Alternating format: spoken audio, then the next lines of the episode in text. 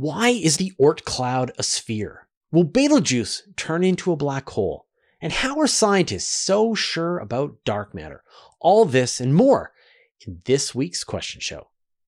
It's time for the question show. Your questions, my answers. As always, wherever you are across my channel, if a question pops into your brain, just write it down. I will gather them up and I will answer them here. But in addition to you putting your questions into any of the YouTube comment places that you find, just tuck them in there. Uh, you can also join the live show. And we record this show every Monday at 5 p.m. Pacific time right here on YouTube. So go ahead, uh, give yourself some kind of reminder for the next 5 p.m. that will occur in your dimension and come and join us for the live show. It's a lot of fun. All right, let's get into the questions. Paul Davis, 1943. Why is the Oort cloud a sphere when everything else in the solar system is a disk? Yeah, so when you look at the solar system, the sun and all of the planets are roughly lined up. And in fact, all of the moons are roughly lined up around all of the planets. The whole thing is in this flattened disk. And this is a clue to the formation of the solar system that it formed out of this large blob of gas and dust. And as it sort of brought itself down in gravitationally, it started to rotate and spin. And as it spun faster, it flattened out like pizza dough, like a skater pulling in their arms. You know, you've heard all of the analogies, I'm sure. And then you got all of the planets forming in that disk, and then they, in their little flattened blobs, created their moons. And so you've got this sort of everything is is aligned in this disk. And you're absolutely right that the Oort cloud, which is of course this cloud of comets that surrounds the solar system, is more in a spherical form. And so, you know, we can't observe the Oort cloud directly. We can only observe it indirectly. What we see are these comets that are falling down into the inner solar system, many of which are doing this for the first time in their entire history, 4.5 billion years since the solar system formed. And they make this one trip past the sun and then they fly back out. It can take them hundreds of thousands of years to make this journey from the Oort cloud down. And the Oort cloud extends out really far, like 50,000 astronomical units far, like maybe halfway to Proxima Centauri. So, like a couple of light years away, there are theoretically Oort cloud objects out there. And that there is probably a similar Oort cloud around Proxima Centauri and one around the twin stars of Alpha Centauri, and then all other star systems out there. And a couple of the clues that we get that these other Oort clouds exist is that we have seen interstellar objects passing through the solar system. So you've got Oumuamua, you've got Comet Borisov. Both of these were on interstellar trajectories. They came from another star system. And therein lies the clue for why the Oort cloud is spherical compared to a flattened disk. So the thought is that when the Oort cloud formed, you got this material that was ejected out of the inner solar system through interactions. Like you've got these large moons around Jupiter, Europa, Ganymede, right? These giant moons made of ice. They are kind of like comets, but with all the gravitational interactions, you got these objects being ejected out into the outer stretches of the solar system. And a lot of them would have then just come back down inside and crash back into the sun or one of these other planets. But some of them were able to kind of get so far out and interact with other objects gravitationally and interact with the other stars that are nearby that they just kind of are hovering around, that everything is kind of balanced out. And now they're just this sphere that is slowly spreading out around the sun. Like what can happen in four and a half billion years? And so the main reason why you get this spherical shape is that you've got these interactions between these stars as they are coming close to each other, relatively close to each other, in some cases passing through each other's Oort clouds. And the Oort cloud that remains is the just the remnants of all of these interactions over the course of four and a half billion years of all these stars that came really close to each other. And it's estimated that there were like 100 times the mass of the Earth that was ejected out into space during the solar system's formation. And we see that in the form of interstellar objects that are passing into our solar system. The big thought is at the beginning, when the sun and the planets formed, it formed in a stellar nebula. There were hundreds, maybe a thousand sibling stars in our region and they were packed together pretty closely together. And so you got all of these stars forming all of their planets, all of their icy objects. The icy objects were flying out.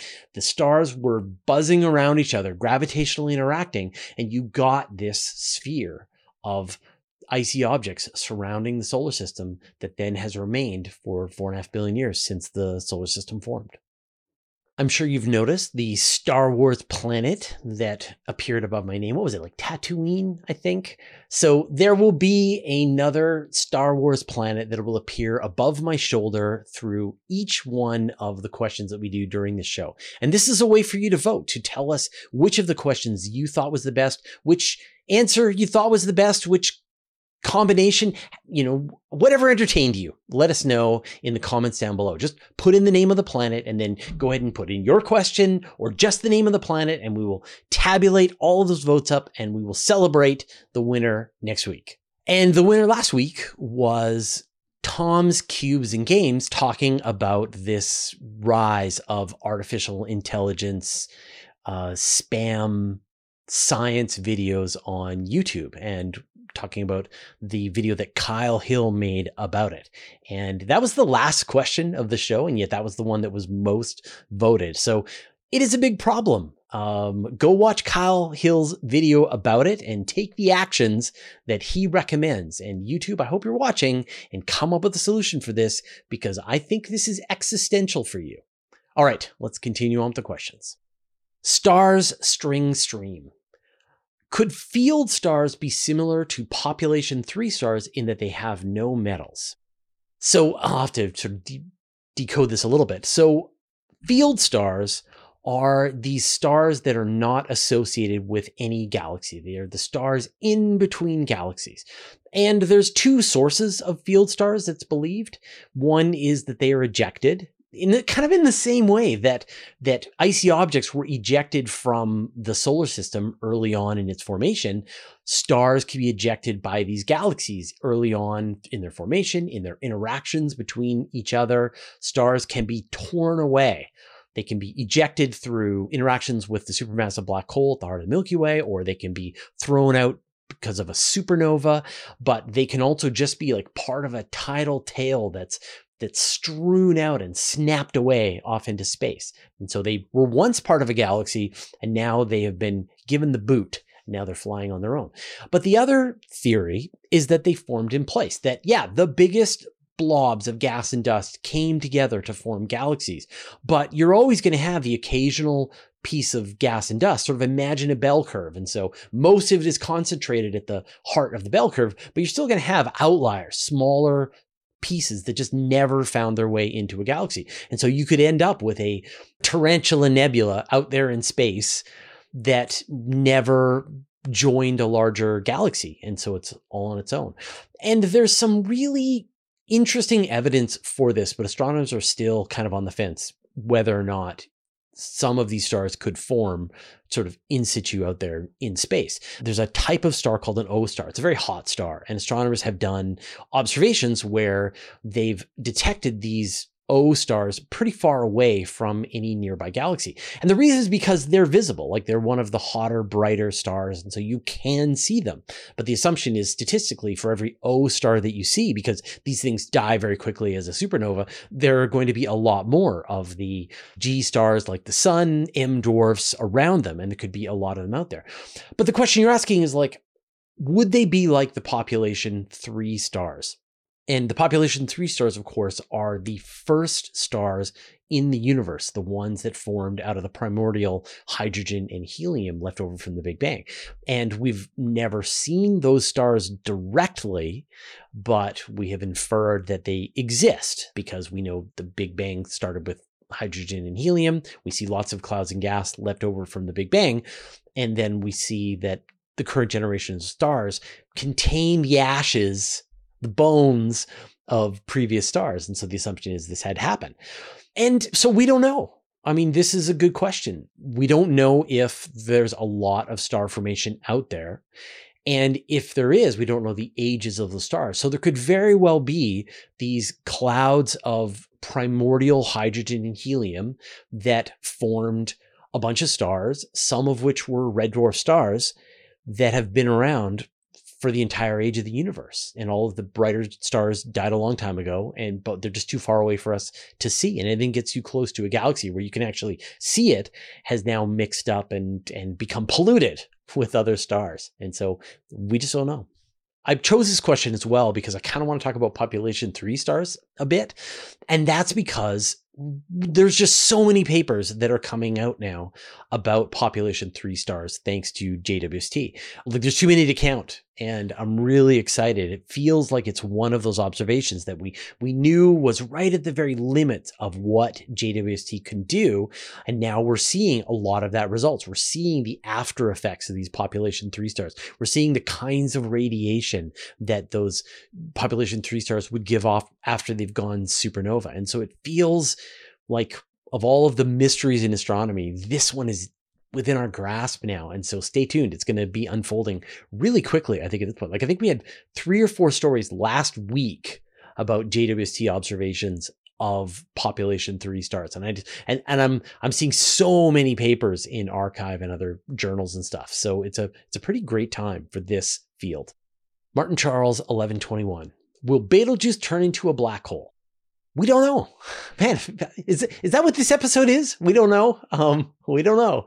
Uh so the problem is the betelgeuse is right at the line for the mass of stars that will form either a neutron star or a black hole. You need a star that is about 10 to 25 times the mass of the sun to turn into a neutron star so it depends on how much of the mass of Betelgeuse is lost. Like it's between 12 and 20, but it could be a little more massive than that. So it could very well, and it sort of depends on how much of the mass of the star is thrown out through its stellar winds. Like if, if Betelgeuse was above 25 times the mass of the sun, then it would absolutely be turning into a black hole. But because it's less, now it just matters is how much of its mass is it's going to be sloughing off as it's going through this red giant phase. And it's already thrown a ton of material out into space around it in this expanding nebula of material.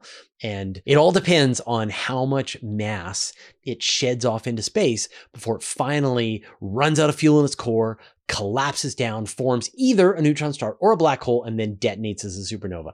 And so I guess, better measurements of its current mass and knowing where it is in its life cycle would tell us whether or not it's going to turn into a neutron star or a black hole. But for now, it's too close to call. Formarosa Studio. If a bunch of mass in one place creates a black hole, how did the Big Bang happen? Would it not be able to escape?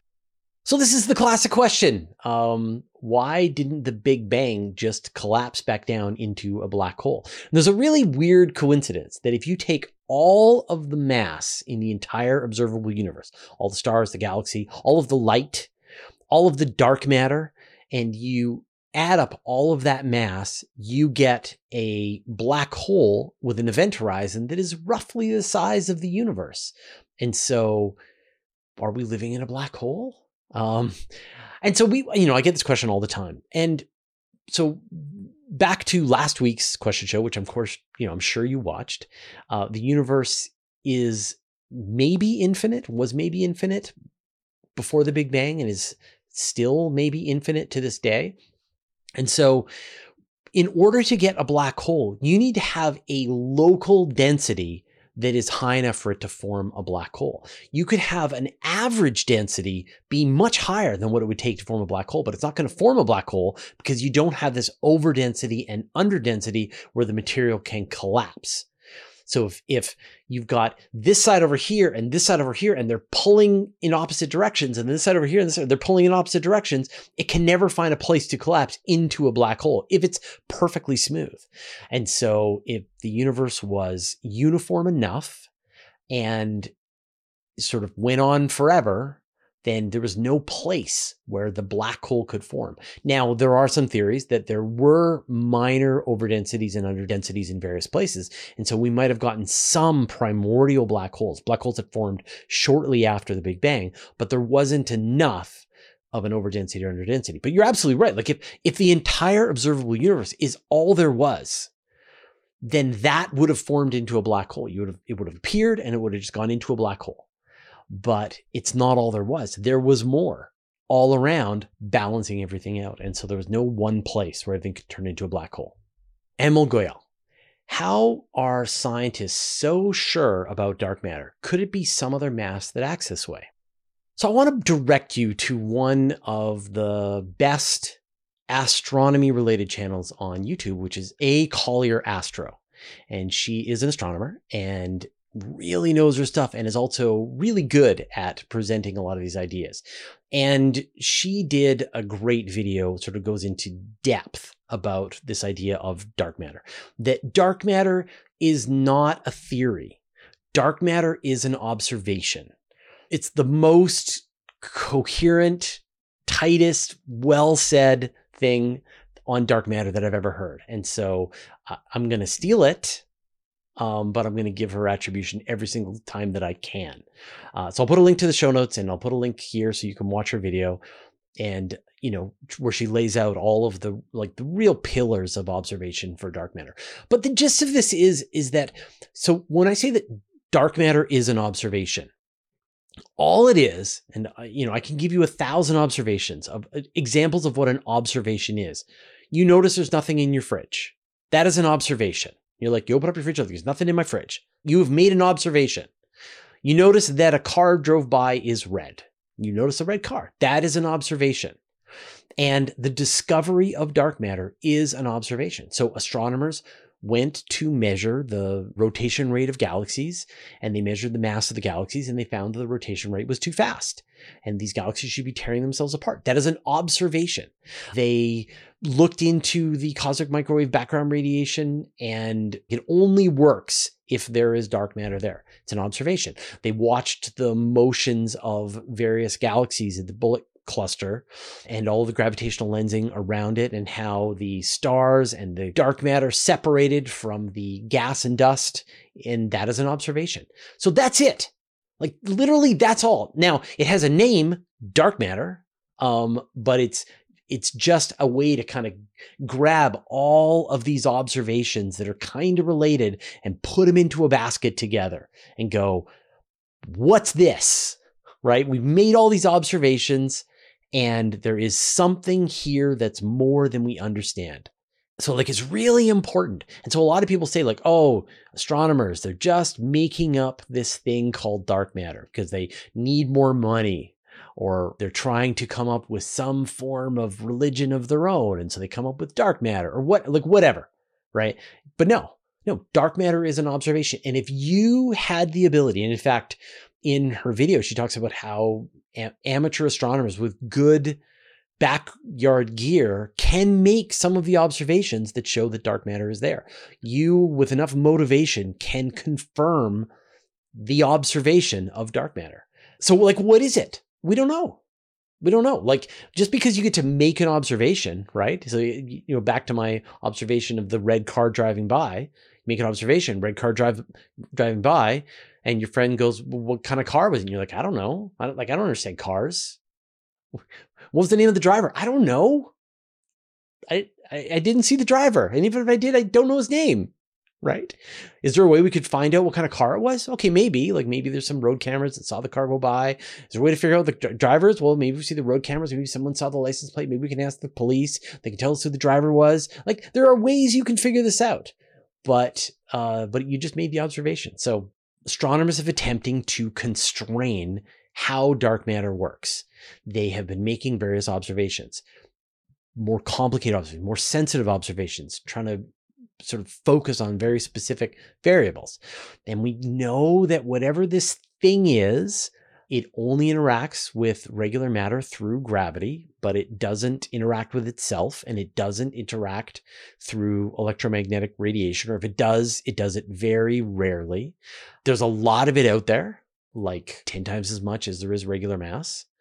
That's it. like, you know, and then various ideas have been proposed. Like, well, well, maybe it's neutrinos. Oh, no, it can't be neutrinos because neutrinos move too quickly. They're too hot. Could it be that we don't understand gravity at the largest distances? Maybe, right? That's a possibility.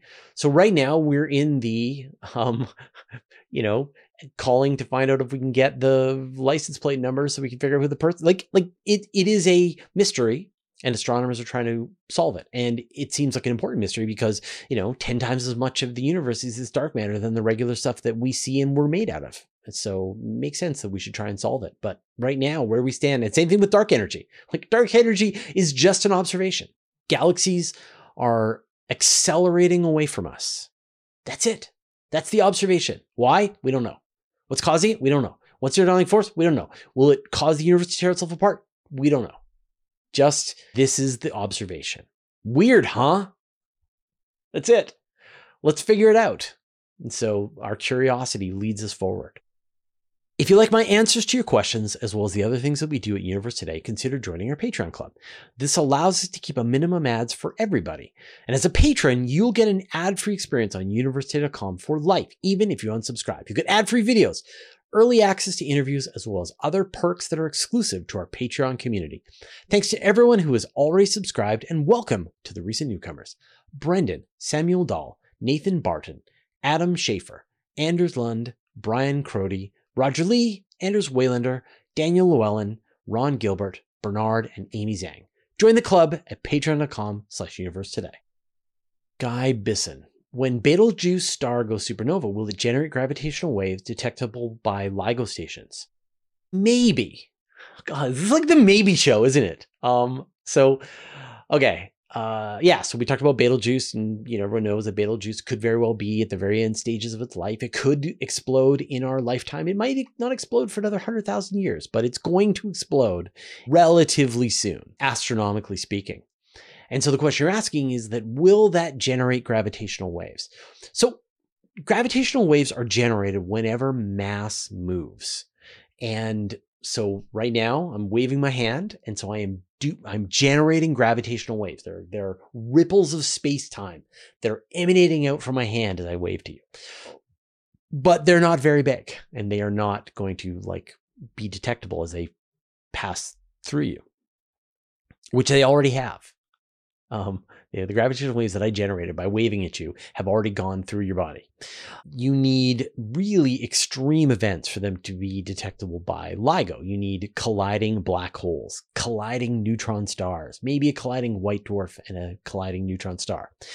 But it is theoretically possible to detect the gravitational waves from a single supernova, but you need the supernova to do something weird. You need it to be asymmetrical. So imagine you've got this supernova and it collapses inward and all of its layers come together, but it doesn't quite collapse at exactly the same rate. So that when the thing, when all this material bounces off the core, turns into this neutron star black hole, the whole thing jiggles, shakes, wobbles, does something really extreme, some kind of kick. And so you get this really extreme shifting of mass very quickly, like it had a like a balloon popping.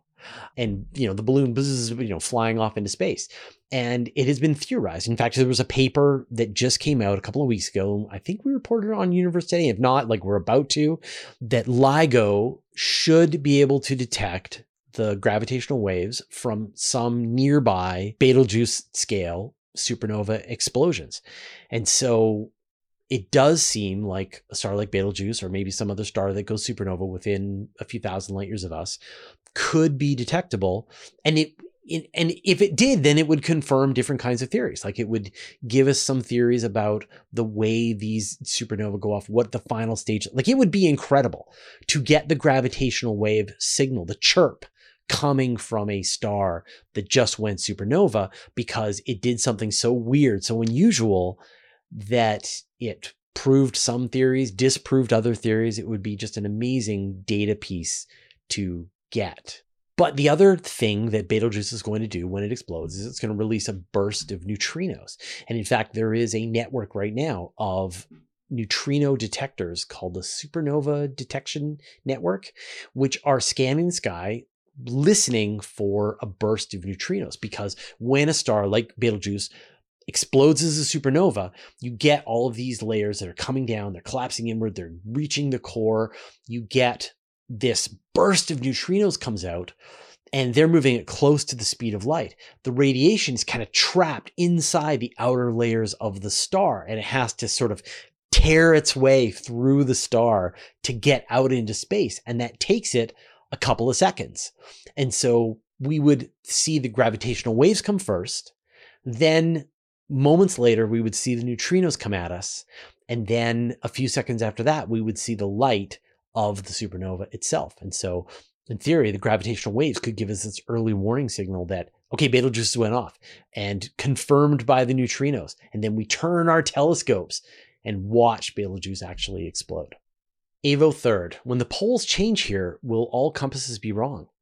Yeah, yeah, when the poles flip, then the compasses will be wrong. But in fact, we're in this process of the in wronging of compasses already. Uh, the Earth's north magnetic pole wanders and has wandered fairly significant. So where the magnetic pole used to point is off by a couple of hundred kilometers from where it is today. But in theory, you know, we've never seen this practically, but when the Earth's magnetic pole actually flips, you're going to get this sort of, you know, if you look at the sun as an analog, where what started as a very sharp pole starts to kind of get these magnetic field lines that start to sort of get all more tangled up and appear at sort of farther locations down, you know, lower latitudes. And then and then you've got this period where the magnetic field lines are all jumbled across the whole star and then they start to un tangle, but now they're flipped vertically. And now the south magnetic pole is the top of the planet and the north magnetic pole is at the bottom of the planet. And so your compass will get worse and worse and worse. And then your compass will be useless. And then your compass will get better and better and better. And then your compass will be backwards. Haynes, how is the size of a Lagrange point determined? Is it the mass of the planet, for instance? And is the boundary like a fine line or is it a gradient? Yes, Lagrange point question. It's been so long. Um, I feel like we had answered them all, but it turns out more have come. So a Lagrange point is a misnomer. It is not a point. It is a blob. So, but Lagrange blob, nobody liked that idea. So, um, and this is because nothing in the solar system is perfect. Earth has an elliptical orbit around the sun. The moon follows an elliptical path around the earth. Mars follows elliptical path, Jupiter follows elliptical path. These planets interact with each other and they make the locations of the Lagrange points more like blobs. So the, there are the three points that are lined up between, say, the Earth and the Sun. And so you can never be on the Lagrange point. It's not like you could balance your spacecraft perfectly in the Lagrange point and then from that point on, just like, you know, like you're stacking rocks, right? And just walk away from it because the position of this Lagrange point is shifting around depending on the location of the Earth in its orbit, depending on the position of the moon, depending on the distance to Jupiter. All these gravitational factors are causing, you know, it is a moving target. So try stacking a rock on a, uh, a bumper car, right? It's tricky. Um, as is moving around randomly in random directions. And then the L4 and the L5, think of them like big, wide valleys, big hollows.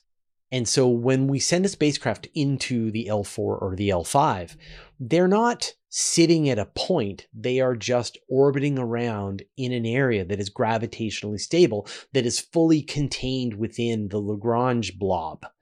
And with the L4 and the L5, they are because they are valleys. As long as you roughly get into that area and you don't stray outside of the Lagrange area, then you're going to be stable and you're going to be trapped inside the region of the Lagrange point. So they are, uh, they're like a, a mathematical measurement, uh, sort of like the the perfect number, but it, but really they everything is just fuzzy and depends on the motions of all of the objects in the solar system. Joy Thief. What science based discovery do you most hope will be discovered, understood in your lifetime? Are we alone in the universe? Like, like this is a scientific question, right? If I fly off to Proxima Centauri and I land on one of the planets around Proxima Centauri, will I see life? And if not there, are they is it at Alpha Centauri or anywhere across the entire Milky Way?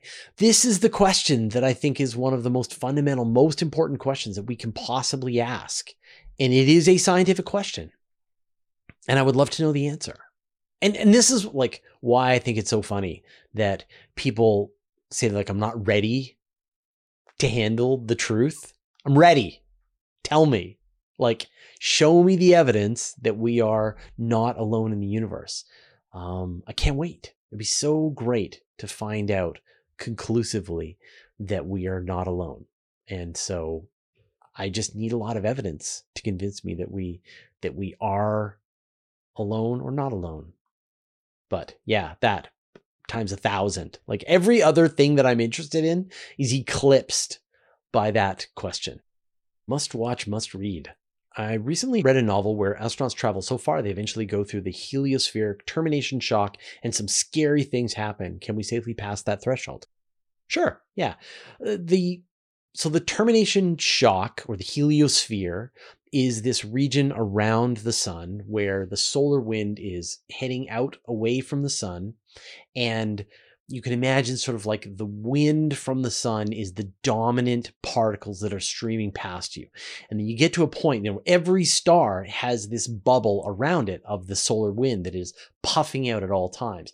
And if you sort of zoom out, these bubbles from the different stars are going to be interacting with each other. And so you get far enough away from the sun, you're going to pass through the heliosphere. And, you know, they call this the termination shock, that it is this, this place where you've got this sort of high density where the solar wind is impacting the collective interstellar wind from the rest of the stars in the Milky Way um, yeah, it would be fine. Like, it, like if you can handle flying out in deep space away from the sun, and you can handle the solar wind, and you can handle the cosmic rays, then the interstellar winds are fine because, like, like just stellar winds themselves are so much less damaging than cosmic rays. Like cosmic rays are the worst they're really hard to stop. Like you can put a little bit of material between you and the solar wind and you'll probably be fine. Like not during a coronal mass ejection. That's a bad day, but just in general, like you don't want to be in a solar storm. But in general, it's the cosmic rays that are blasting through. What do we talk about? 150 times more than the energy of a whisper, right?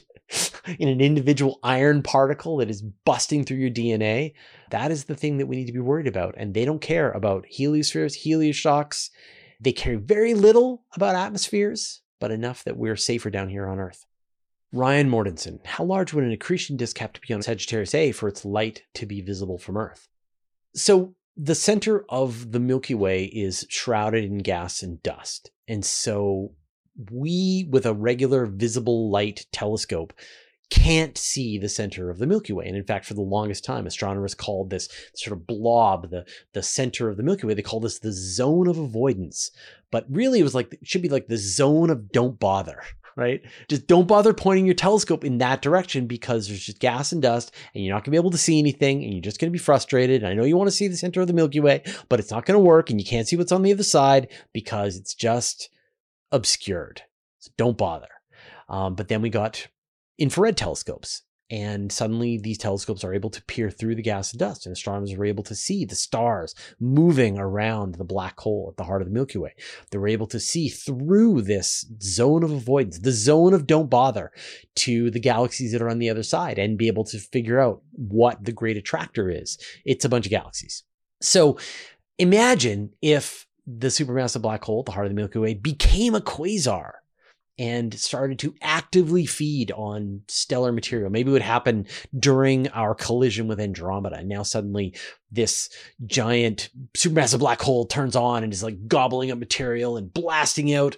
We still wouldn't be able to see it with our eyes because it is obscured by the gas and dust, by the zone of don't bother. So you could point your telescope at it and you wouldn't be able to see it. And I could, we could stand outside together and look up in the direction where we know is the center of the Milky Way and we wouldn't see anything. It's only with very powerful uh, infrared telescopes that you could peer through that material and even just like detect the presence of the quasar itself. And it like objectively speaking, it wouldn't be that bright.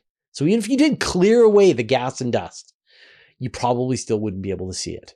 It's just like not that impressive, which sucks. I know, right? Like you want quasar, like it's, you just imagine it's going to be this amazing swirling cloud that we would see with jets that are coming out of it. But we wouldn't see that because we just, we have meat cameras in our eyeballs and uh, it takes giant telescopes the ability to see in other wavelengths, the ability to make long exposures to be able to see that kind of thing. All right, so those were all the questions that we had this week. Thank everyone, for asking them both in the YouTube comments and everybody who showed up live and hammered me with more questions. We do the show live every Monday at 5 p.m. Pacific time, so come and join us. And don't forget to vote. All right, we'll see you next week. If you want to stay on top of all the important space news, join my weekly email newsletter. I send it out every Friday to more than 60,000 people. I write every word, there are no ads, and it's absolutely free. Subscribe at universetoday.com slash newsletter. You can also subscribe to the Universe Today podcast. There you can find an audio version of all of our news, interviews, and Q&As, as well as exclusive content. Subscribe at universetoday.com slash podcast or search for Universe Today on Apple Podcasts, Spotify, or wherever you get your podcasts. A huge thanks to everyone who supports us on Patreon and helps us stay independent and keeps ads at a bare minimum. Thanks to all the interplanetary researchers, the interstellar adventurers, and the Galaxy Wanderers.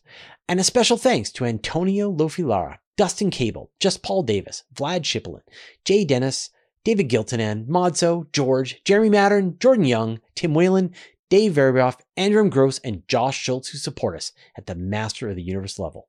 All your support means the universe to us.